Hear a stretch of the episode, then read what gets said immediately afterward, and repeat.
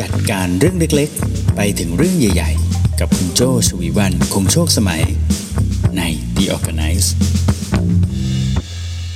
สวัสดีค่ะ คุณกำลังฟัง The ORGANICE Podcast กันอยู่นะคะ คุณอยู่กับโจ้ ฉวีวรรณ คงโชคสมัยค่ะ The ORGANICE Podcast ในวันนี้นะคะ เป็น episode ที่ 184 ค่ะ สื่อสารอย่างไรให้ทีมเข้าใจในการเปลี่ยนแปลงนะคะสำหรับ episode นี้นะคะ เช่นเคยค่ะ ต้องขอขอบคุณการสนับสนุนจากซิกนาประกันภัยด้วยนะคะ ที่สนับสนุนการสร้าง forward thinking community เพื่อให้คุณได้คิดและทำเพื่อชีวิตที่ดีของคุณค่ะ การเปลี่ยนแปลงนะคะก็ถือเป็นเรื่องปกติในการทำงานเลยนะคะ เพราะว่าการทำงานก็คือการแก้ปัญหาบางอย่างที่มีอยู่อืมเคยถามตัวเองไหมว่าเอบริษัทเราเนี่ยเกิดขึ้นเพื่อแก้ปัญหาเรื่องอะไรนะ อืมแล้วในการแก้ปัญหาของบริษัทนั้นน่ะทำไมถึงจำเป็นต้องมีเรา RGB 72 เกิดขึ้นเพื่ออพัฒนาปรับปรุงให้การสื่อสาร ของบริษัทต่างๆ ของแบรนด์ต่างๆ น่าสนใจยิ่งขึ้น การมีชั้นเป็นครีเอทีฟอยู่ในบริษัทที่ต้องการทำการสื่อสารให้น่าสนใจ เพราะว่าการมีความคิดแปลกๆ ใหม่ ๆ จะทำให้การสื่อสารนั้นน่าสนใจอยู่อย่างเสมออ้อฉันมีประโยชน์แบบนี้นี่เอง การมี AE อยู่จะทำให้บริษัทมีรายรับมากขึ้นอ้อมันเป็นแบบนี้นี่เอง มันมีปัญหาตรงนี้อยู่นี่นะ ถึงต้องมีเราใช่ไหมคะ แล้วก็เพราะตัวเราแต่ละตำแหน่งเนี่ยเข้าไปช่วยลูกค้าทำให้การสื่อสารของลูกค้าเปลี่ยนแปลงไปในทางที่ดีขึ้น อืม เพราะฉะนั้นแล้วการเปลี่ยนแปลงเนี่ยถือว่าเป็นเรื่องดี ถ้าเปรียบเทียบแล้วนะคะ การเปลี่ยนแปลงถือเป็นเรื่องดีเมื่อเทียบกับการรักษามาตรฐานเดิม เพราะว่าระหว่างที่เราพยายามที่จะรักษามาตรฐานเดิมไว้เนี่ยคู่แข่งของเราเองนะคะ อาจจะพัฒนาไปไกลกว่าเราเนี่ยหลายช่วงตัวไปแล้วเลยนะ ดังนั้นนะคะการเปลี่ยนแปลงถือว่าอาจจะต้องเกิดเป็นเรื่องปกติเลย ถ้าเราฟังกันแบบนี้ถูกไหมแต่การเปลี่ยนแปลงในองค์กรนะคะ ถ้าเราไม่ได้วางแผนการสื่อสารที่จะบอกไปว่าการเปลี่ยนแปลงนี้จะมีอะไรบ้างเนี่ยอาจจะทำให้เกิดปัญหาที่ต้องตามแก้ในภายหลังเยอะแยะมากมายเลยนะคะ ซึ่งปัญหาที่ว่านะ ก็อาจจะมีได้หลายรูปแบบ ทั้งการกลัวการเปลี่ยนแปลงนะ กลัวว่าภาระจะเกิดขึ้นกับตัวเขาเอง อืมกลัวว่าตัวเองจะถูกลดความสำคัญลงหรือเปล่านะคะ ซึ่งจะทำให้เกิดการต่อต้านการเปลี่ยนแปลงเยอะแยะมากมายเลยนะคะ แล้วการต่อต้านการเปลี่ยนแปลงนั้นเนี่ย ก็จะทำให้ผลงานหรือว่าประสิทธิภาพของงานเนี่ยลดลง ประสิทธิภาพของตัวเขาเองก็ลดลงด้วยนะคะ ทั้งหมดทั้งมวลเนี่ยที่เราพูดกันมานะ คุณจะได้ยินคำหนึ่งเยอะมากเลยก็คือ ความกลัว ซึ่งความกลัวนะคะก็เกิดจากความไม่รู้ อืม ความไม่รู้เนี่ยก็เลยทำให้เขาเนี่ยสร้างกำแพงขึ้นมากั้นบางอย่างเยอะแยะมากมายเลยนะคะ ดังนั้นแล้วนะการสื่อสารเรื่องของความเปลี่ยนแปลงนะคุณจะต้องเอาชนะเรื่องของความกลัวที่เกิดขึ้นในใจของแต่ละคนให้ได้นะคะ เพื่อที่จะได้ทลายกำแพงที่เขาสร้างขึ้นมา เพราะว่าภายใต้กำแพงนั้นมีปัญหาซ่อนอยู่เยอะแยะมากมายเลยนะคะ ทีนี้เราถ้าเป็นผู้บริหารนะคะ จะมีหลักการในการสื่อสารอย่างไร หรือบางทีอาจจะไม่ได้เป็นผู้บริหารแบบในระดับท็อปในระดับแบบสูงสุดขององค์กรนะแต่เราก็จะต้องมีการสื่อสารเรื่องของการเปลี่ยนแปลงอยู่เสมอ จะมีหลักในการสื่อสารเมื่อเกิดการเปลี่ยนแปลงอย่างไร เจ้าสรุปมาเป็น 3 ข้อใหญ่ด้วยกันนะคะ ข้อแรกนะคะต้องสื่อสารด้วยความโปร่งใส โปร่งใสด้วยการสื่อสารแฟกต์ให้ชัดเจนค่ะ ในความชัดเจนนั้นเนี่ยต้องประกอบด้วยอะไรบ้างนะคะในความชัดเจนนะอย่างแรกก็คือจะเปลี่ยนอะไรต่อไปนี้นะเราจะมีหน่วย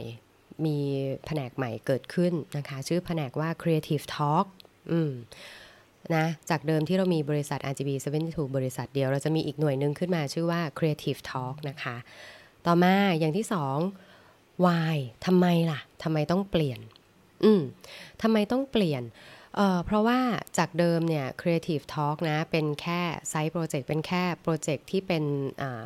เพิ่มเติมจากงานหลักนะ แต่ปรากฏว่าตอนนี้เริ่มมีความชัดเจนทางธุรกิจขึ้นมานะ เริ่มมีคนอยากสนับสนุน เริ่มมีคนอยากซื้อบัตรนะคะก็เลยต้องทำให้ชัดเจนขึ้นมายิ่งขึ้นว่าตอนนี้เรามีนอกจาก RGB 72แล้วเรามีบริษัท Creative Talk ด้วย อืม ต่อมาอย่างที่3นะ โปร่งใสนะ what why อย่างที่3ก็คือ how อืมแล้วใครจะต้องทำอะไรบ้างอะไรที่ต่างไปจากเดิม เมื่อมีบริษัท Creative Talk นะ ตอนนี้พี่ต้องการจะมีพนักงานมีทีมที่อยู่ในหน่วยของ Creative Talk อย่างชัดเจน โดยพี่จะให้พนักงาน 2 คนต่อไปนี้มาทำงานในยูนิตของ Creative Talk แล้วนอกจากนี้เนี่ยพี่จะรับพนักงานเพิ่ม พนักงาน2คนนี้ได้แก่ 1. มิ้น 2. พี่อูอย่างเงี้ยนะคะชัดเจนไหมตั้งแต่ what why how เลยเนาะชัดเจนละะมีแผนก Creative Talk นะ เกิดขึ้นมาเพราะอะไร แล้วใครจะต้องโยกไปบ้างนะคะ ต่อมาออย่างที่ 4 ที่อยู่ในเรื่องของความโปร่งใสนะ มีผลเมื่อไหร่ when อืม มีผลเมื่อไหร่ มีผลตั้งแต่เดือนหน้า เดือนหน้าก็ไม่ชัดเจนนะ ต้องคุณต้องระบุวันเลยนะ มีผลตั้งแต่หนึ่งธันวาคมเป็นต้นไป อืมชัดเจนแบบนี้เลยนะ มีผลตั้งแต่หนึ่งธันวาคมเป็นต้นไปนะคะ มาถึงตรงนี้นะสี่เรื่องแรกของความโปร่งใสนะ มันคือจะเป็นอะไรที่เห็นชัดเจน what why how when ใช่ไหม ในนี้มีอีกสองข้อนะ ที่ต้องโปร่งใสด้วยเหมือนกันแต่อาจจะมองไม่เห็นด้วยตานะ แต่มันจะเป็นความรู้สึกที่เขารู้ได้ถึงการเปลี่ยนแปลงนะ ก็คือ benefit ทำแล้วได้อะไร อืมอะเนี่ยพอเปลี่ยนพอปรับเป็นเพิ่มบริษัท Creative Talk Unit Creative Talk ออกมานะ มันจะดีตรงที่จากเดิมที่พวกเราเนี่ยจะต้องคอยทำ งานสองอย่างพร้อมกันเนี่ยต่อต่อไปเนี้ยเราก็จะได้ชัดเจนแล้ว เราก็จะได้โฟกัสนะเช้ามาเรารู้แล้วว่าเช้ามาเราต้องถามตัวเองว่า Creative Talk มีอะไรเหลืออยู่บ้างที่ยังไม่ได้ทำเช้าขึ้นมา เอ๊ะ มีอะไรอีกบ้างนะที่ฝั่ง RGB 72 ยังไม่ได้ทำมันจะไม่ใช่คุมเครือว่าเอ๊ะเช้ามาฉันจะต้องทำอะไร อันนี้คือ benefit อืม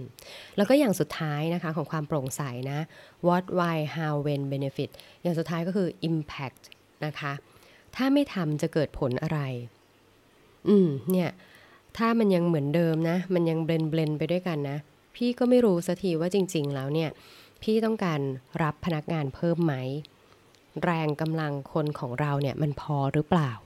หรือว่าจริง ๆ แล้ว Creative Talk เนี่ย มันไม่ควรจะต้องทำต่อไปแล้ว มันเป็นแค่ความสนุกหรือเปล่า อ่า เราจะได้รู้ว่าจะต้องทำอย่างไรนะคะ ทวนอีกครั้งนะคะ ในข้อใหญ่ข้อแรกนะคะ โปร่งใสด้วยการสื่อสารแฟกต์ให้ชัดเจนนะคะ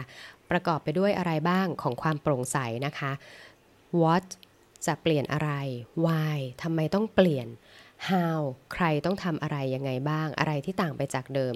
when มีผลเมื่อไหร่ เริ่มต้นเมื่อไหร่นะคะ benefit ทำแล้วได้อะไร impact ถ้าไม่เปลี่ยนจะเกิดผลอะไรบ้างนะคะ อันนี้ข้อแรกเรื่องของความโปร่งใส พอโปร่งใสเป็นยังไงคะ ความไม่รู้หายไปไหม หาย เมื่อหายจากความไม่รู้นะคะ ความกลัวของเขาก็จะถอยลงไปหน่อยหนึ่งแล้วอ่า แต่จะบอกว่าไม่กลัวเลยก็อาจจะไม่ได้ขนาดนั้นนะเพราะว่าการกลัวเนี่ยมันก็ไม่ได้ถึงขั้นชัดเจนว่าพอบอกปุ๊บไม่กลัวแล้วอะไรอย่างนี้ ลองมาดูข้อ 2 ข้อ 3 ต่อไหมคะ ว่าจะช่วยยังไงได้บ้าง ข้อ2นะหลังจากที่สื่อสารด้วยความโปร่งใสแล้วนะคะ ข้อ 2 ก็คือ รับฟังอย่างไม่ตัดสินรับฟังอย่างไม่ตัดสินนะคะก็คือระหว่างการเปลี่ยนแปลงนะคะ เราควรเกิดเปิดพื้นที่นะคะ ให้พนักงานเนี่ยสามารถที่จะสื่อสารได้อย่างส่วนตัวด้วยนะคะ เรื่องที่ไม่เข้าใจนะเราต้องอธิบายเขา บางทีเราอาจจะเปิดช่องทาง เช่น เราอาจจะบอกเขาเลย ไลน์หาพี่โจได้ โทรหาพี่โจได้ ระหว่างที่มีการเปลี่ยนแปลงนะคะ หรือจะส่งเป็นอีเมลก็ได้ได้ทุกอย่างเลย สิ่งที่เเขาอยากจะสะท้อนกลับมาให้เรานะ ระหว่างที่มีการเปลี่ยนแปลงนะ เรื่องไหนไม่เข้าใจต้องอธิบาย เรื่องไหนไม่ไม่แน่ใจต้องชี้แจง อืมไม่เข้าใจทำไมพี่ทำไมมันถึงต้องต้องแยกออกมานะ อะไม่เป็นไรเราพูดซ้ำแผ่นเสียงตกร่องได้ อย่าอย่าเพิ่ง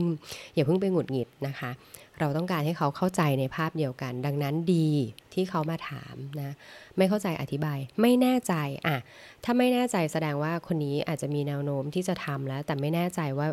มันจะต้องเป็นยังไง เราช่วยชี้แจงให้สิ่งที่เขาไม่แน่ใจมันเคลียร์ยิ่งขึ้น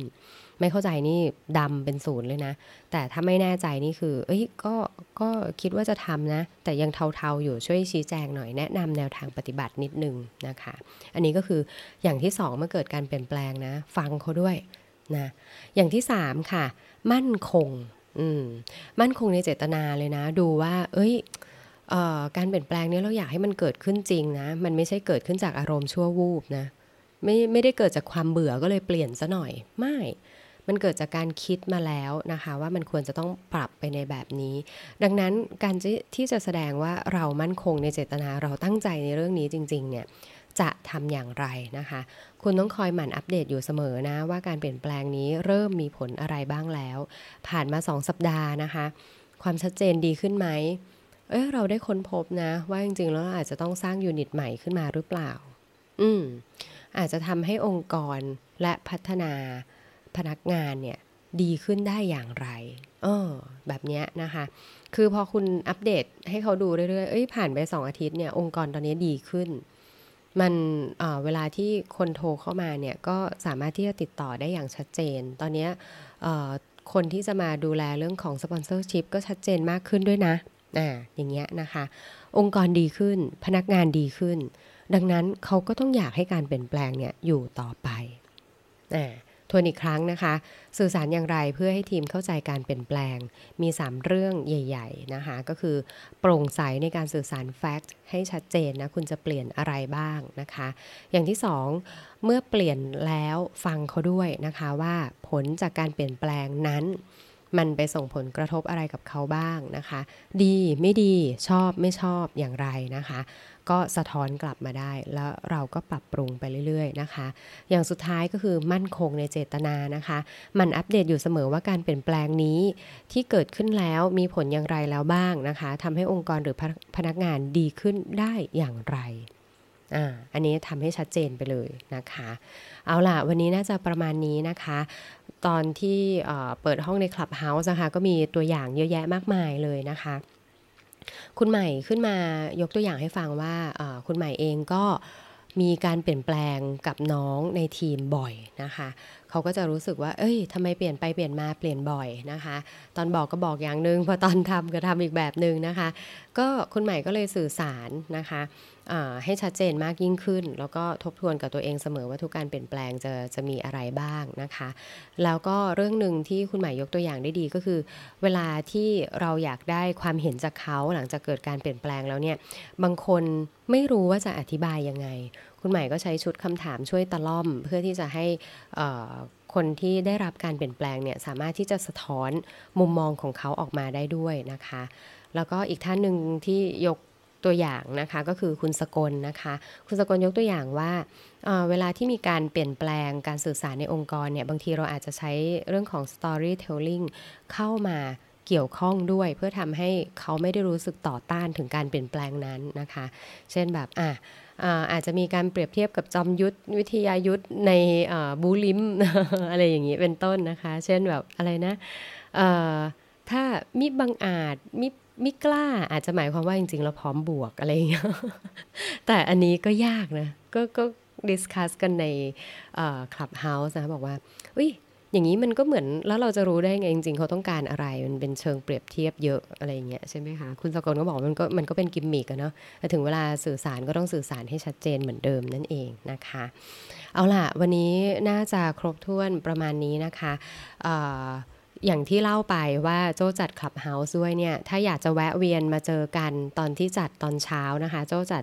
ตอนเช้าทุกวันจันทร์พุธศุกร์นะคะ เวลา6โมงครึ่งถึง7โมงโดยประมาณนะคะ เผื่อว่าจะลองไปเข้าฟังกันดูได้นะคะ แต่ถ้าตื่นไม่เช้าตื่นไม่ทันนะคะ ก็มาฟังพอดแคสต์อย่างนี้ กดติดตามกันไว้ก็ชื่นใจเหมือนกันนะคะออตอนนี้ก็มีทั้งพอดแคสต์ให้ฟังย้อนหลังทาง YouTube ด้วยนะคะ กดติดตามกด follow channel ของ Creative Talk ได้เช่นกัน เอาล่ะ วันนี้ประมาณนี้นะคะ ต้องขอขอบคุณสำหรับการติดตามนะคะ แล้วพบกันใหม่ใน episode หน้า โจ้ ฉวีวรรณ คงโชคสมัย Managing Director บริษัท RGB 72 และ Creative Talk วันนี้ลาไปก่อน สวัสดีค่ะ